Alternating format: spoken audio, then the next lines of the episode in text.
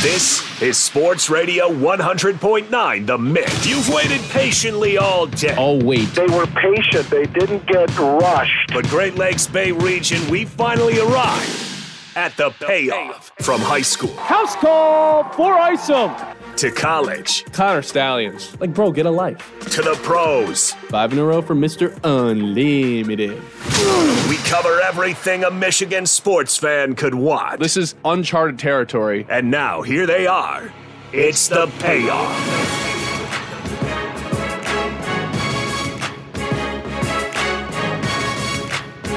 Thursday, day number four of John wearing a Jim Harbaugh jersey. It gets better every single day, honestly.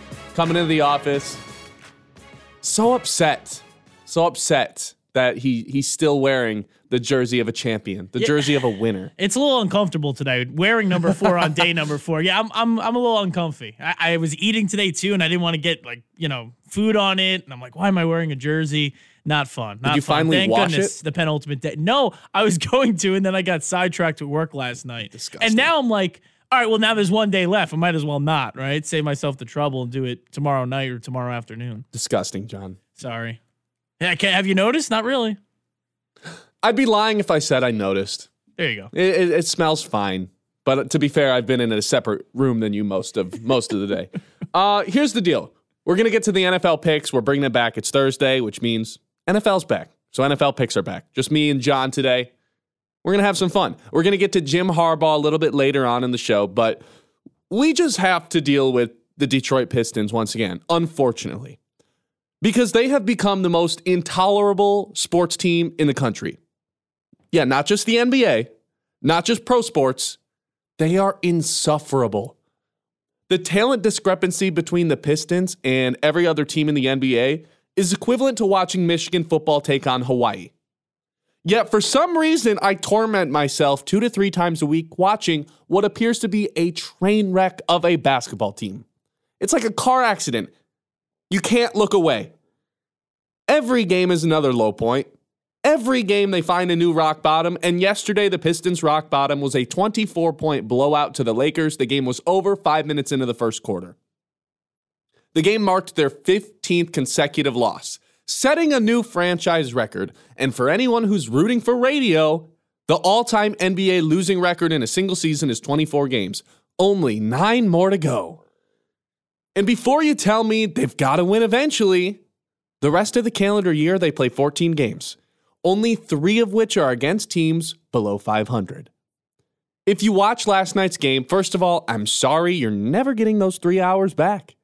But what you did get to see was the Lakers shooting 24 more free throws than the Pistons. And no, it's not because LeBron and AD get superstar calls. It's because the Pistons foul more than every other team in the NBA. It's like oxygen to this roster. So the question is no longer whose fault is this mess? The question is who is not at fault? You guys all know how I feel about Troy Weaver. And if you don't, here's a summary. He works one day a year, and that's draft night. He's a, four, uh, a fourth grader trading Pokemon cards on the playground could probably finesse this guy in a trade. The rosters assembled, the roster assembled together makes negative sense. He only got the job because he made a living off of what Sam Presti did in OKC, and he can't formulate coherent sentences that make sense to other human beings. There's the cliff notes for you. I've dug into him enough over the past month. It's well documented.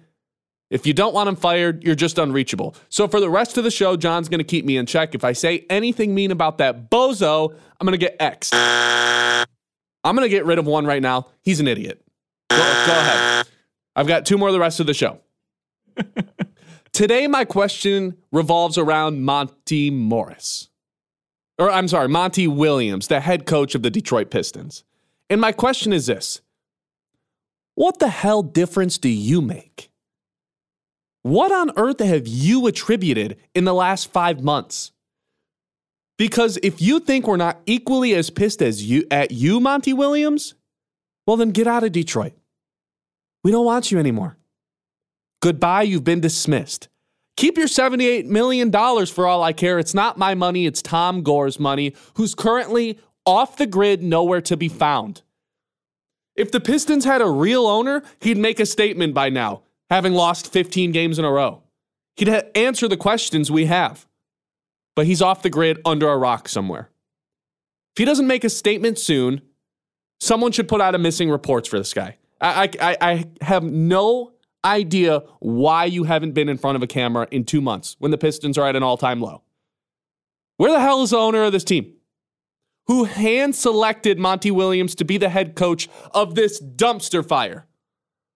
And if you recall the series of events that happened this spring, Monty Williams didn't even want to coach this year. He was done. He had just been fired by the Suns. His wife was dealing with a potentially life threatening illness. So Tom Gores, the visionary he is, sent a private jet to pick up Monty Williams, flew him out to California, and whipped out $78 million on the table and said, Take it or leave it, pal. Well, money talks, and he took it. Fast forward six months. Doesn't matter if it's Monty Williams, John Williams, Serena Williams. The Pistons have the worst record in the NBA. Tom Gores could have saved himself $78 million and said, All right, Cade Cunningham, you're the coach. Good luck. And the Pistons would still have the worst record in the NBA right now. It can't be worse than what's currently going on. And then Monty Williams has the audacity to tell us, well, you know what? We've had a really good practice the last couple of days. Everyone's diving for loose balls. Who cares?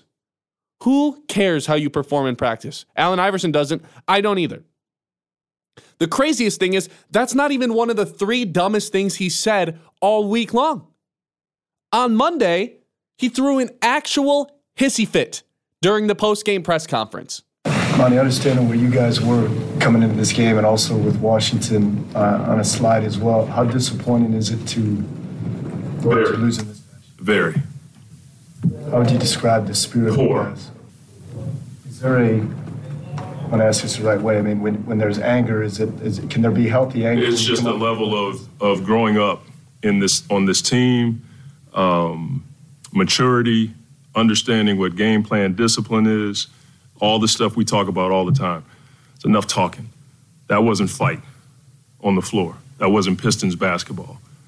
I- I'm sorry, aren't you the one that's supposed to be fueling the fight in these young guys in this roster? You're the adult in the room. And for you to talk about maturity, did you see how, or did you hear how he just. He just answered these questions. This guy's talking about the lack of maturity on this team, and he has the audacity to have all these one word answers to these reporters just trying to do their jobs. Do you even want to be here? That's the question I would have asked him if I was there. Do you even want to be here?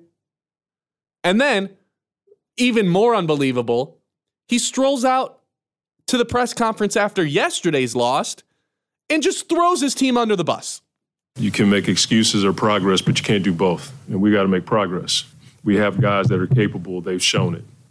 And when they showed it, the city was excited about it. And we got to give this city something to be excited about. And I, I know what this city wants. I've been here as an opponent. When you play hard and you defend and you get after people, they'll never boo you. When I look at the faces, almost feels like I'm dealing with or, or coaching guys that are looking for answers they want it, and it's my job to help them. The booing doesn't bother me at all. I- I'm sorry, the booing would bother me if I was a head coach. Maybe that's just me. And you're looking at your players' faces, you see them defeated. It's your job to pick them up. You're the adult in the room. You're the one with all the experience. You're the one that brought a team to a finals. And, and does someone want to remind me when the Suns started winning? Hmm. Same time Chris Paul got uh, Chris Paul showed up. Okay, got it. Thanks. I'm starting to think that had almost nothing to do with Monty Williams and everything to do with CP3. So 989 837 6125. If you're just as over it as I am, feel free to chime in. Or if you've got something, anything positive to say about this guy, anything positive that Monty Williams has done since he's walked in the door, please enlighten me. Because if you ask me, he has set this franchise back a minimum of two seasons. He is just as much of a problem as Troy Weaver. No one hustles, no one plays defense for him. And maybe that goes all the way back to benching Jaden Ivey, who was on second team all rookie last season. For who? Killian Hayes, who's a career eight points per game, on less than 38% shooting, less than 28% from three. Monty Williams, not the guy. They tried it, it didn't work. I'm over it. 989 837 6125. You're listening to The Payoff, fueled by Forward Energy. More of the Great Lakes Bay region's only local sports show. Back to the payoff. The Pistons have lost 15 games in a row, and I'm sick of it. I'm over it. I think Monty Williams is just as much to blame as everyone else in the organization, on the roster. This is a joke. We're in year four, year five of the rebuild. Why is it not working? Orlando's winning. They started their rebuild a year after the Pistons. The Rockets are winning. They started their rebuild the same year as the Pistons. The Pacers are winning. They started their rebuild the year after the Pistons. All these teams are figuring it out. I'm tired of excuses. I don't want to hear them anymore. Don't tell me, well, uh, this is what Monty Williams has been telling us and, and Troy Weaver. Wait until Bojan's back. Bojan can't guard a dead guy. So what, what am I supposed to make of this? They can't stop anybody. Their best method of stopping people from scoring field goals is to foul them and send them to the free throw line. They lead the league in it. They lead the league in fouls. I, I don't understand how I'm supposed to sit here and be okay with everything that's going on. And then we get reports a couple days ago that Troy Weaver's not even on the hot seat. He is the worst general manager in all of the NBA. Sure. Okay. I have, Come I have one more one more knock at Troy Weaver that I'm allowed to say left. But Monty Williams is the subject of matter right now. He doesn't seem like he wants to be there. He's throwing a hissy fit at the press conferences earlier this week. He's throwing his team under the bus yesterday. The team has players only. The team had a players only meeting last week called by, of all people, Isaiah Stewart, who's on the trade block. Probably just, probably won't be traded because Troy Weaver has these obsessions with some of these guys on our team. I don't understand what they're doing. I don't understand why Monty Williams was brought here. Someone please enlighten me. 989 837 6125. Because the way Monty Williams' body language is, he just sit, stands on the bench, walks back and forth, doesn't yell at anybody, crosses his arms, and just sits there mad. It's not working. The Pistons tried it, it's not working. And the fact that Tom Gores flew a private jet out for the guy, begged him to come back. He was done. He was walking away from the sunset. He had been fired by the Suns. He was ready to be done for a couple years at least and spend time with his family. Tom Gores threw $78 million at him, potentially $100 million. Monty Williams feels inclined to accept his role as coach rather than what a coach should be able to do and say, and, and go to the GM, go to the owner and say, I don't like this roster. This roster's not winning basketball games. But because Tom Gores did him a favor, he threw him all this extra money, he feels obligated to sit there and not yell at anybody. He doesn't have the authority, the ability to go to upper management and say, I need this. Because Troy Weaver was hired for the same reason. You wanted to get happy, uh, finessey with it, and tell everyone, "Oh, we hired someone who worked with Sam Presti. Look who all, uh, look at all the guys they drafted. Look at what they assembled in OKC: Kevin Durant, James Harden, Russell Westbrook. I'm pretty sure that was all Sam Presti guys. So Tom Gores brings him in as well, and now no one's keeping anyone in check. Troy Weaver's sitting there yelling at Monty Williams that why are we not winning? Monty Williams isn't yelling at anybody because he's just trapped with this awful roster. Sure, you can count that as an X if you if you really wanted a knock on. it. There you go. I'm out of them. I'm just over it at this point. I wish the head coach had some sort of self-respect to go to upper management, to go to the owner, to go to the GM and say, "I need a better roster." But he's not going to do it because Tom Gores gave him such a big favor. You don't get to be paid the highest uh, the highest NBA coaching salary in NBA history and then blame it on the GM. It's not how it works. It's an organizational mess from the top down, from the owner to the GM to the coach to the players. It's a mess.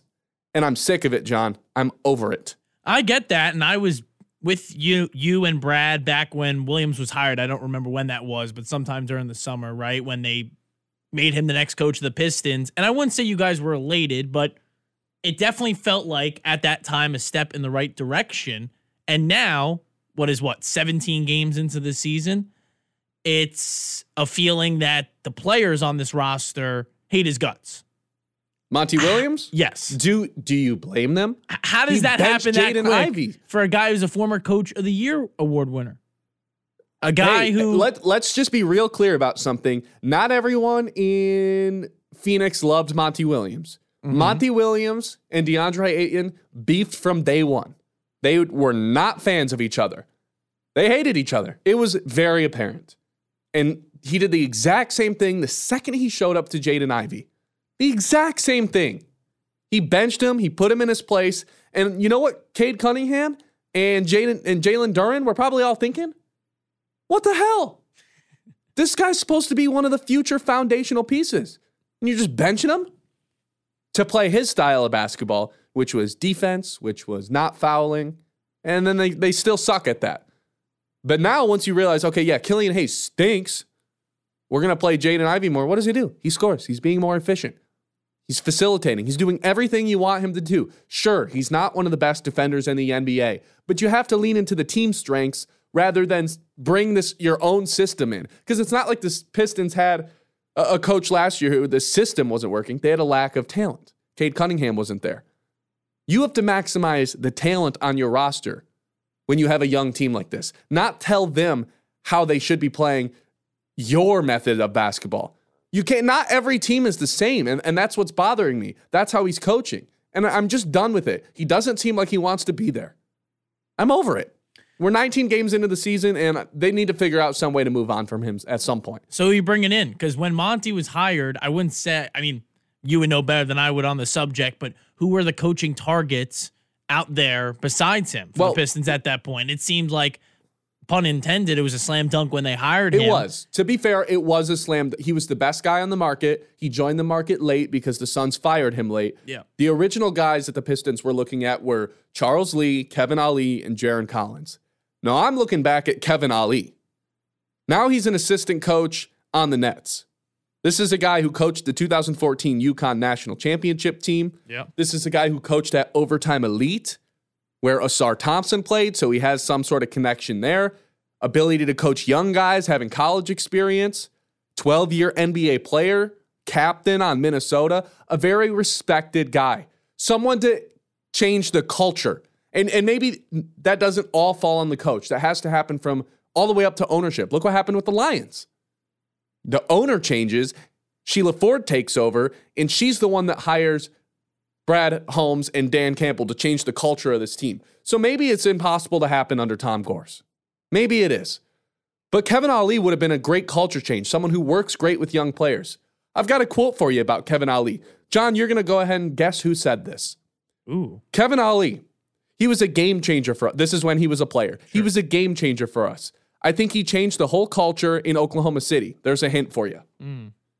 Just his mindset, professionalism, every single day, we all watched that and we all wanted to be like that. Who do you think said that?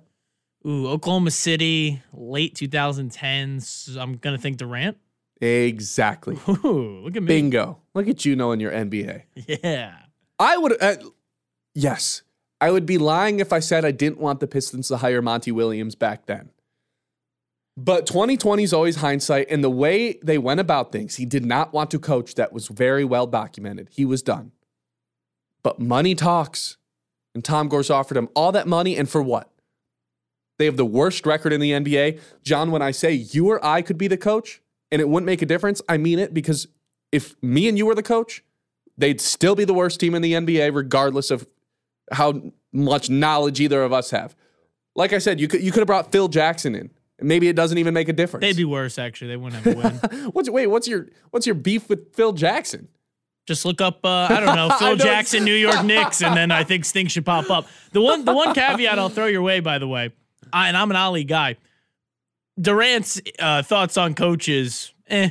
He he begged for Nash in Brooklyn and That's then left true. him. That's true. I, I need No, right, Nashy, I need right. Nashy, and then all right, now I'm gone. So that guy's, you know. You're right. You're right. But that he wasn't talking about Kevin Ollie as a player. No, no. Or as a coach. He was talking about him as a Yes. player. And, and, I, think that- like Ollie. That wasn't a shot at Ollie. And I think that speaks to Kevin Ollie as a person rather than as a coach. Maybe he's a terrible coach. I don't know. I, I'd love to call up someone on in Brooklyn. I mean, you probably have more connections out there than I am, and see what Kevin Ollie is is doing on the bench out there as an assistant coach. He was obviously wanted. You went from college to the NBA, and that doesn't happen if you're not wanted. Or actually, he went from college to OTE to the NBA. Now I'm looking at this, and he has a ton of experience. He hasn't been the head coach of an NBA team, but he's got experience as an assistant coach, overtime elite, college. He's been everywhere. He can relate to anybody. As a player too, a captain. I'm looking at him and I'm I'm giving him another call because it seemed before Monty Williams got on the market, it did seem like he was the favorite to land the job. But then all of a sudden, Monty Williams became available and everyone went Google Gaga eyes over him. we'll hit the text line if you guys want to chime in. Go ahead and hit the Frick Sports Bar text line 989 837 6125. Leave your name, leave what city you're texting from, or John's gonna, his head's gonna explode. Yes. Uh, this is a 989 number. First thing first, you're clueless if you thought the Pistons were going to do anything. The rebuild restarted last year, or this year once again. I don't blame the players or the coach. This is all Tom Gores. He has no clue what he's doing and needs to sell the team. Yeah, I mean, I'm I'm with you. Like I, I do agree that Tom Gores needs to sell this team. He clearly does not care. He doesn't want to show his face. But I don't think the rebuild reset last year or this year. Why? What is that about? The rebuild has been here. I mean, in, in his in Troy Weaver's first season, don't ask me. This isn't a knock on him. He drafted Killian Hayes and Isaiah Stewart. Eh. NBA players, not guys you can build around. Then he drafted Cade. Boom. Your clock starts. You have to get good fast. The Pacers did it with Tyrese Haliburton. I'm not hearing any. I mean, they didn't draft him, but they traded for him, and it worked. The the Magic did it with Paolo and Franz. Boom, they're good. One of the top teams in the East. I mean, you can do this fast. Look what the Rockets did. Oh, look at that. The Rockets were drafting well, like the Pistons have been doing, but the Rockets actually brought in competent NBA players like Fred VanVleet, like Dillon Brooks. They brought in veterans. Pistons decided to bring in Joe Harris. There's a difference there. Come on. No, I'm kidding. This person also says Isaiah Stewart sucks. That's nice. He blows a lot of he blows a lot of layups. I'll say that. But he is shooting, I believe, 40, last time I looked, I, it's been a couple days, but he's shooting 41% from three this year. I think the last couple of games have been rough, but if he's going to be, he's a great rebounder. He's a good defend. I- I'll say good defender, not a great defender. But if he's going to be able to hit from the outside, he's going to be valuable to some other team, not the Pistons, because he's never going to be the foundational part of an organization. But off the bench as a seventh or eighth guy, yeah, he could be a super, super important part to a, a rotation on a good playoff team where he's not part of the core. Uh, Dwayne from Bay City. Gores doesn't give a damn. He thought paying for a winning coach was going to bring a quick winner. Gores is a trash owner. I'm from Flint, like Gore, but I don't consider him homeboy, and this is horrible, horribly ran organization. Nailed it. Uh, Jalen from Midland. I'm hoping you chose this Pistons topic.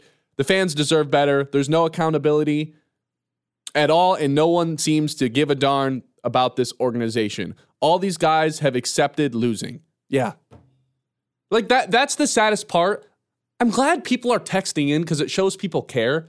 Because if the Lions were this bad, people would be irate. People were irate. But it does seem like within the or- Pistons organization, no one really cares. They're losing. They've been losing for 15 years, and everyone's like, eh, we'll figure it out next year.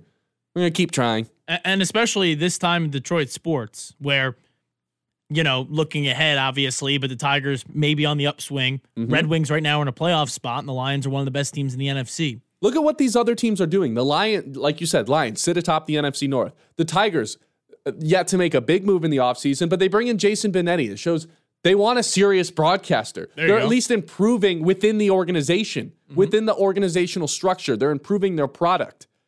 Uh, the Red Wings, they just brought in the greatest American hockey player of all time, Patrick Kane. I don't know what he's going to bring to the table yet. We'll see. But they're trying at least. What are the Pistons trying? Oh, here's Joe Harris. He scored 24 points this year and now is buried in the rotation, doesn't play. W- one final question. Bogdanovich is healthy. Morris is healthy. How many teams is how many wins does this team have at this point of the season? I don't know. Four or five? Maybe. So then that's not enough, right? I mean, Yeah, exactly. if, No- you're, no if they're two cares. wins better, like maybe they win the Miami game to begin the season. The maybe pro- there's like Yeah. stuff. The problem is whose minutes are they taking? Mhm. Like whose minutes is Monte Morris taking? Killian? Please? Please. My God. 989-837-6125. Uh, if you guys want to keep talking Pistons, we can do that. Otherwise, we've got some Harbaugh stuff locked and loaded. I know John's excited about it. He's been wearing the Harbaugh jersey I'm dressed all like week. him. You've got the Michigan versus everybody hat. We'll get to it next. You're listening to The Payoff, fueled by Forward Energy. The payoff continues. More from the Great Lakes Bay region's home for sports. Sports Radio 100.9 The Mix. We'll hit the text line one more time regarding this Monty Williams thing. I'm over it. They got to find a way out of this contract. I, don't even care. Tom Gores, you can pay him for all I care. Just get him out of here. He doesn't want to be here. He's made that very clear at the press conferences this week. Uh, we'll hit the text line and then we'll move on to Harbaugh. But real quick, John, DJU, former Clemson quarterback, supposed to be the next Trevor Lawrence, transfers out to Oklahoma State. He's in the transfer portal. That would be pretty big for Michigan State. Well, from Oregon State, but yes, Oregon State. What did I say? Oklahoma. It's Oh, okay. yeah, yeah. Close enough. Uh, Sure.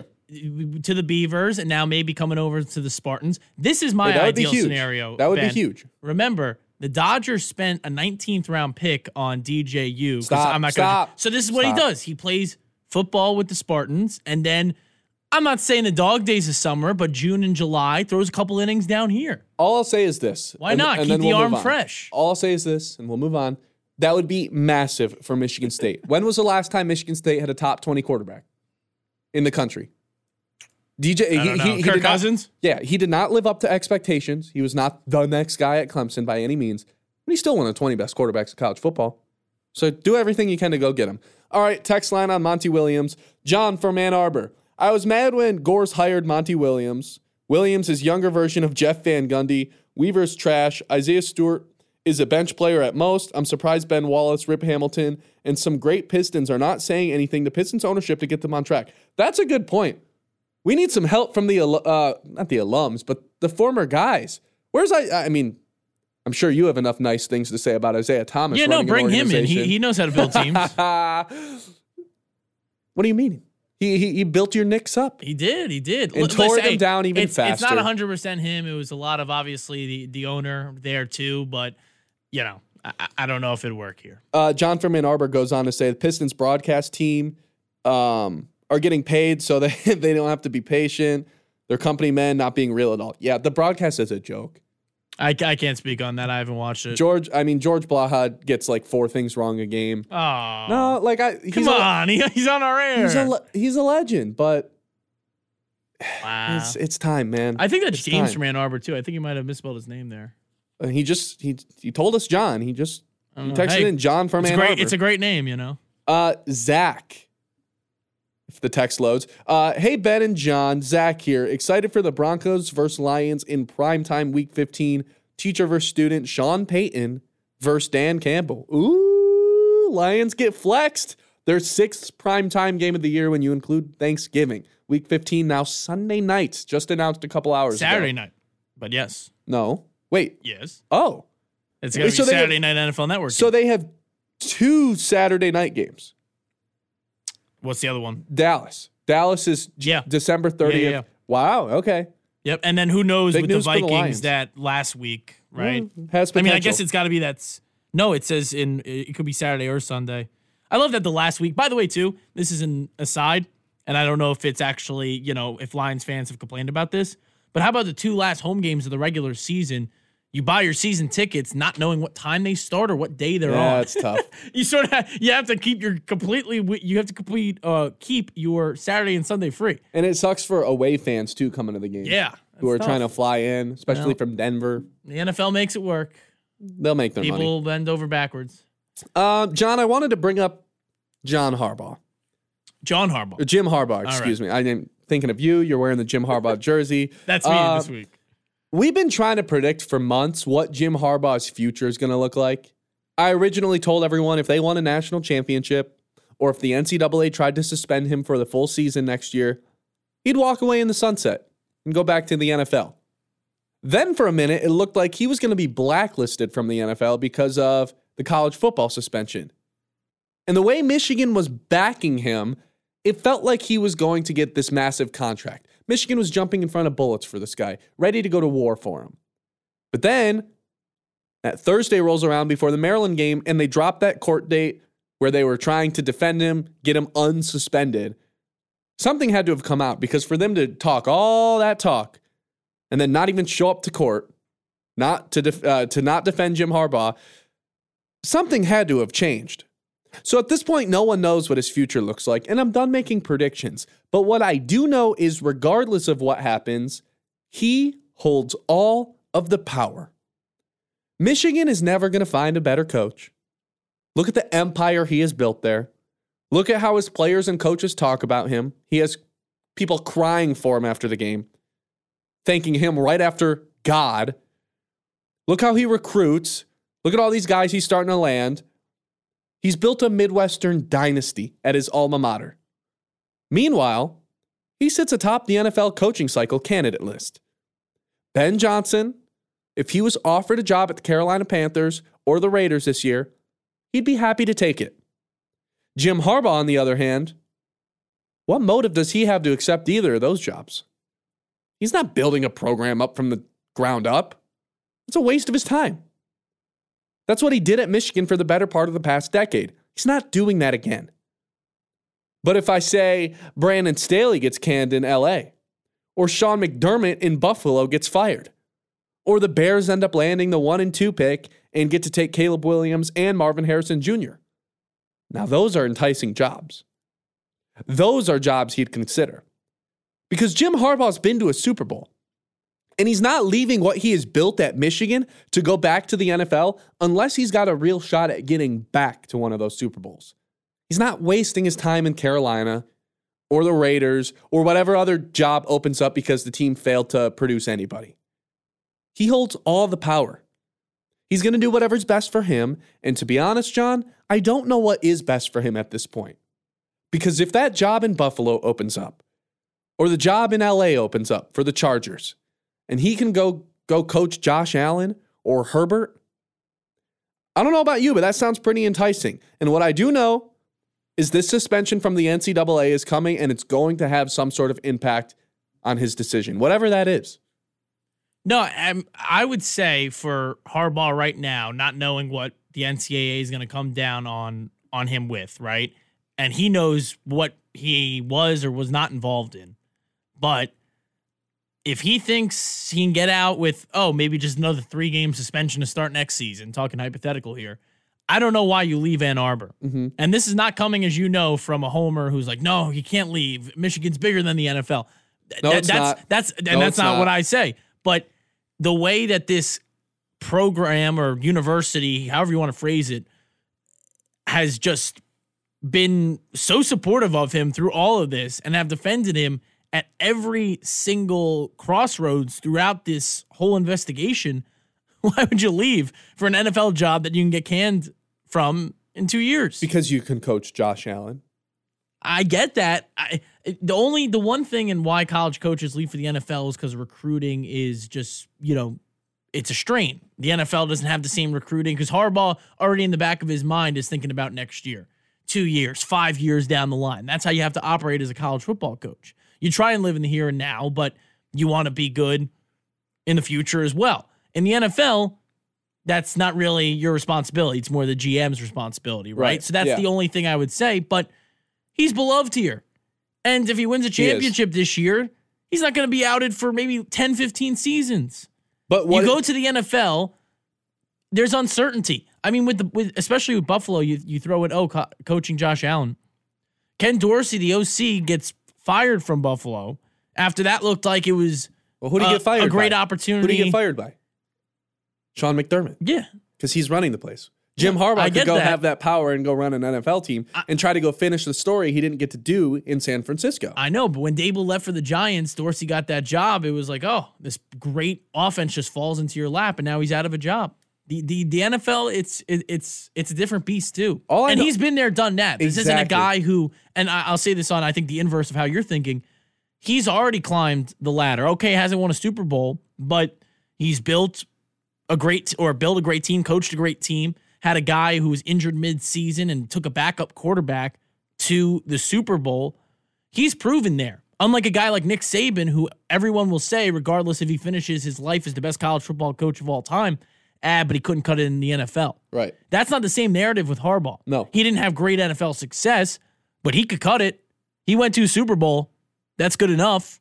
So I, I, I don't know. Just based on uh, how they've, how Michigan, I'm talking about here, have been able to rally for him.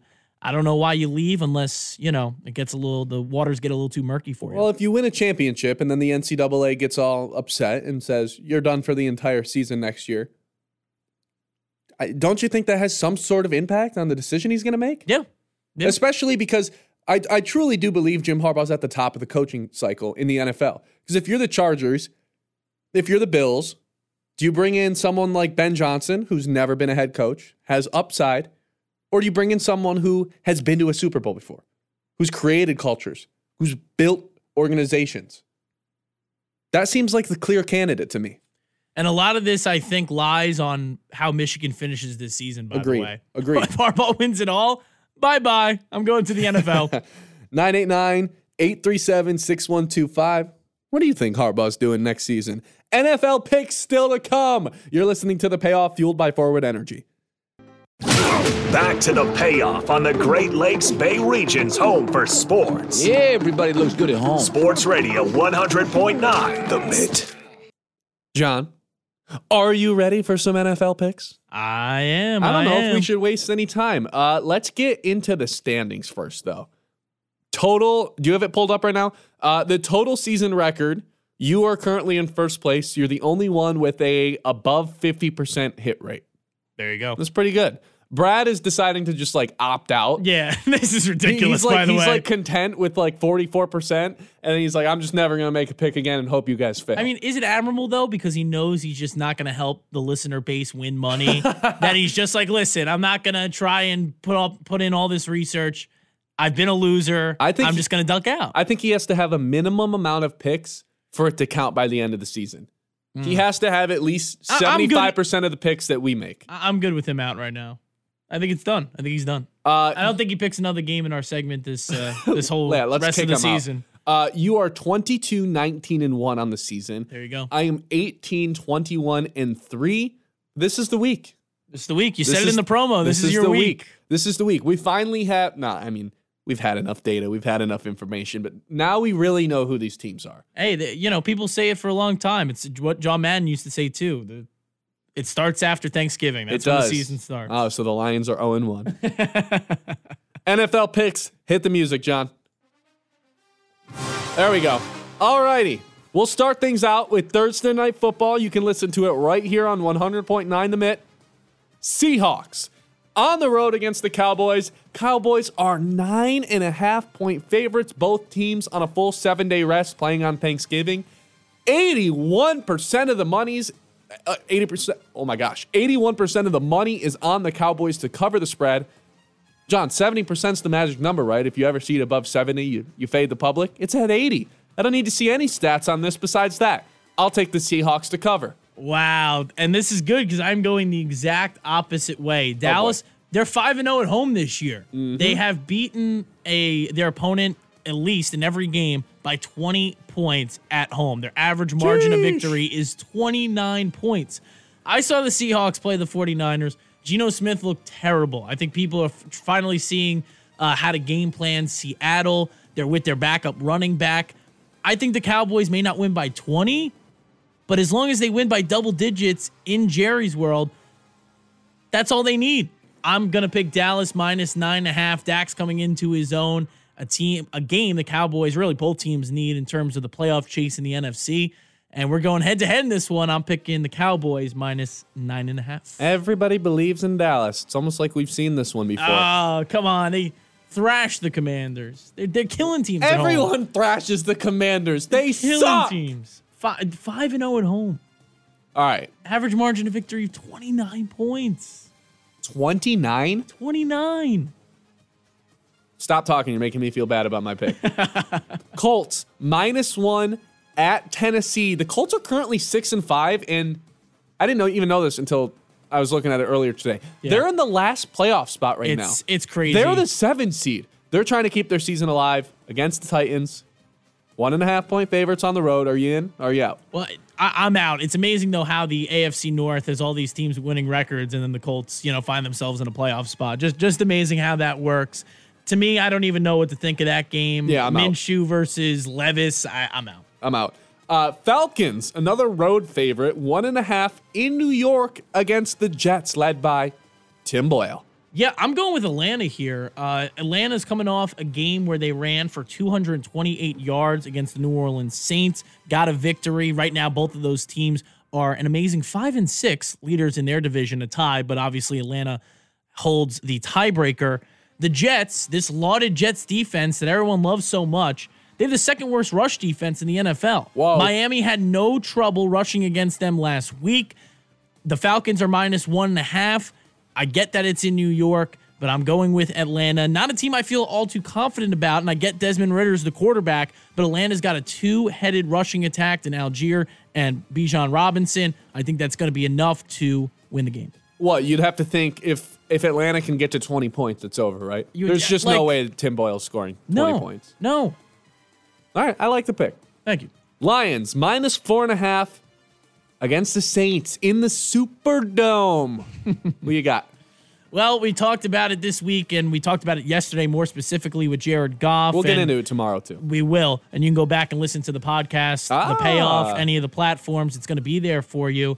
But hey, dome atmosphere, that's where Jared Goff thrives. I get that last week was in a dome against the Packers. I don't believe uh, in the Saints as much as I actually do in Green Bay. Derek Carr can win you some games. I think this one's going to be close, but I think the Lions are going to win by one score, minus four and a half. I think they win by at least a touchdown, and go. I think they get back on the right track. It's it's a game that I think uh, probably in the beginning of the season you felt was going to be a layup. Now feels a little, I don't know, a little more difficult just because Really? of the last couple of weeks. I feel but the I opposite. still okay, I, and especially New Orleans losing to Atlanta. I think the Lions are going to take care of business down in Louisiana. So, the Saints offense is an absolute mess right now. They're 29th in red zone scoring percentage uh, for touchdowns at least. They don't score when they get there. They have a lot of trouble. Derek Carr ranks 23rd in terms of yards per attempt. He does not throw the ball down the field. He's dealing with that AC joint injury. His favorite target is Alvin Kamara right now. They're going to be without at least two of their top three receivers. They're also going to be without their best DB, Marshon Lattimore, potentially without Cameron Jordan, eight time Pro Bowl edge rusher. This is a, a mess of an injury team right now. I'll take the Lions to cover. I think this is a get right game, an opportunity, and they can't stop the run against anybody. So I think this is a get right game for the Lions. I'll take the Lions minus four and a half. We'll get into it tomorrow. Broncos on the road against this Texans team that has become one of my favorite teams to watch. Minus three and a half for Houston. Are you in or are you out? Yeah, well, it's got your favorite college quarterback, of course, CJ Shut. Stroud. Uh, kidding, I'm out on this one. Two teams, I don't know what to make of it. Uh, I'm going to be in on this one. I'll take the home team to cover the Texans minus three and a half. CJ Stroud, man, he has been unreal. He's not one of the best rookies I've ever seen. He is the best rookie quarterback I've ever seen. He's one of the best quarterbacks in the NFL. They have the most ex- they have the most explosive plays in the NFL. Denver is a bottom 10 team at stopping the pass. That's how Houston has killed teams this season. Denver wants to run the ball. Houston is a top 10 team against the run. Houston's trying to get back into the playoff picture. They're 4 and 2 at home. I'll take the Texans. Chargers minus five and a half against the Patriots. What an awful matchup. Yeah, I'm out. I'm out too. I don't need to see that one. Cardinals. It is. Uh, what if Jim Harbaugh is coaching it? Oh, that I'm so invested.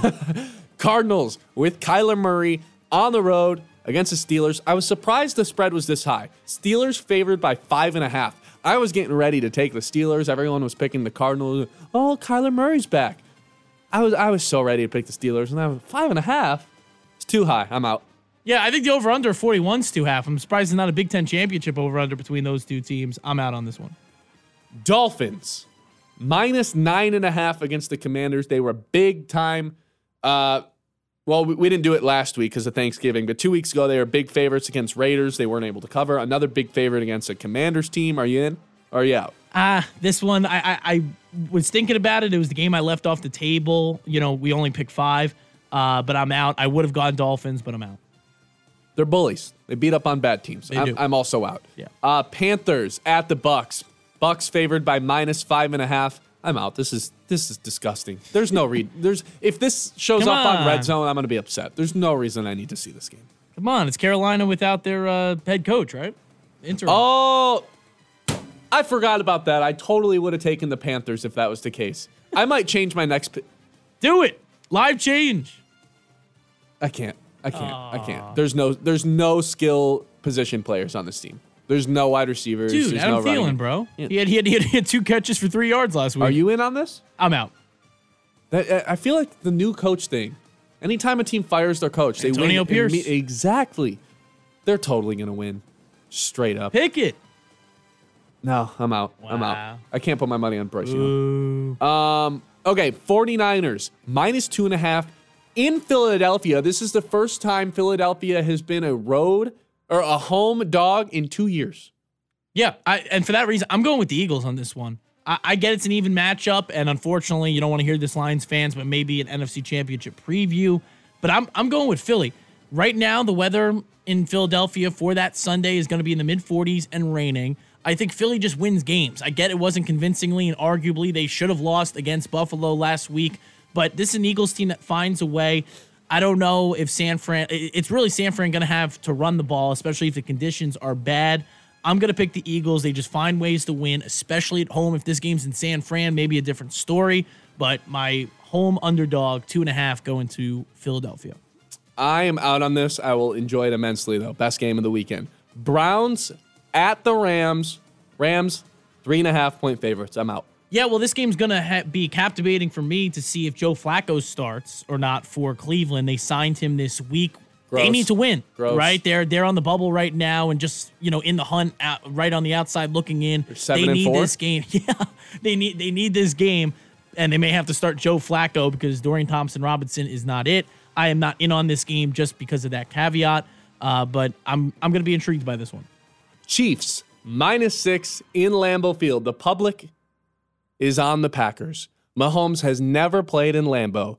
Green Bay has won three of their last four. Jordan Love is looking a lot better. Meanwhile, the Chiefs look shaky. They're two and two in their past four games. Mahomes hasn't thrown for 300 yards in any one of those games in that stretch. Everyone thinks this, this is the sneaky pick of the week.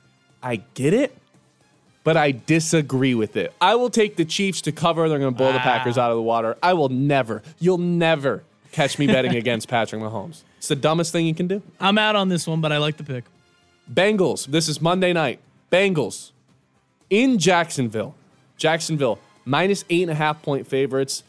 No Joe Burrow. You in or you out? I'm actually in on this one. Was I the only one that was like, all right, Browning's not bad in that Pittsburgh game? Uh, no, you might be the only one.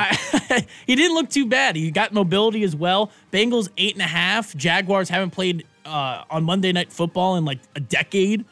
I'm gonna pick Cincinnati plus eight and a half. I think they're gonna. I think they're gonna stay within striking distance with the Jaguars. I've got an I don't think Browning's a bump. I've got an opportunity to gain some ground on you this week because I'm going head to head on you in a few different games, including this one. Wow. Bengals defense has never really been their strength. They've always been kind of sneaky good, though.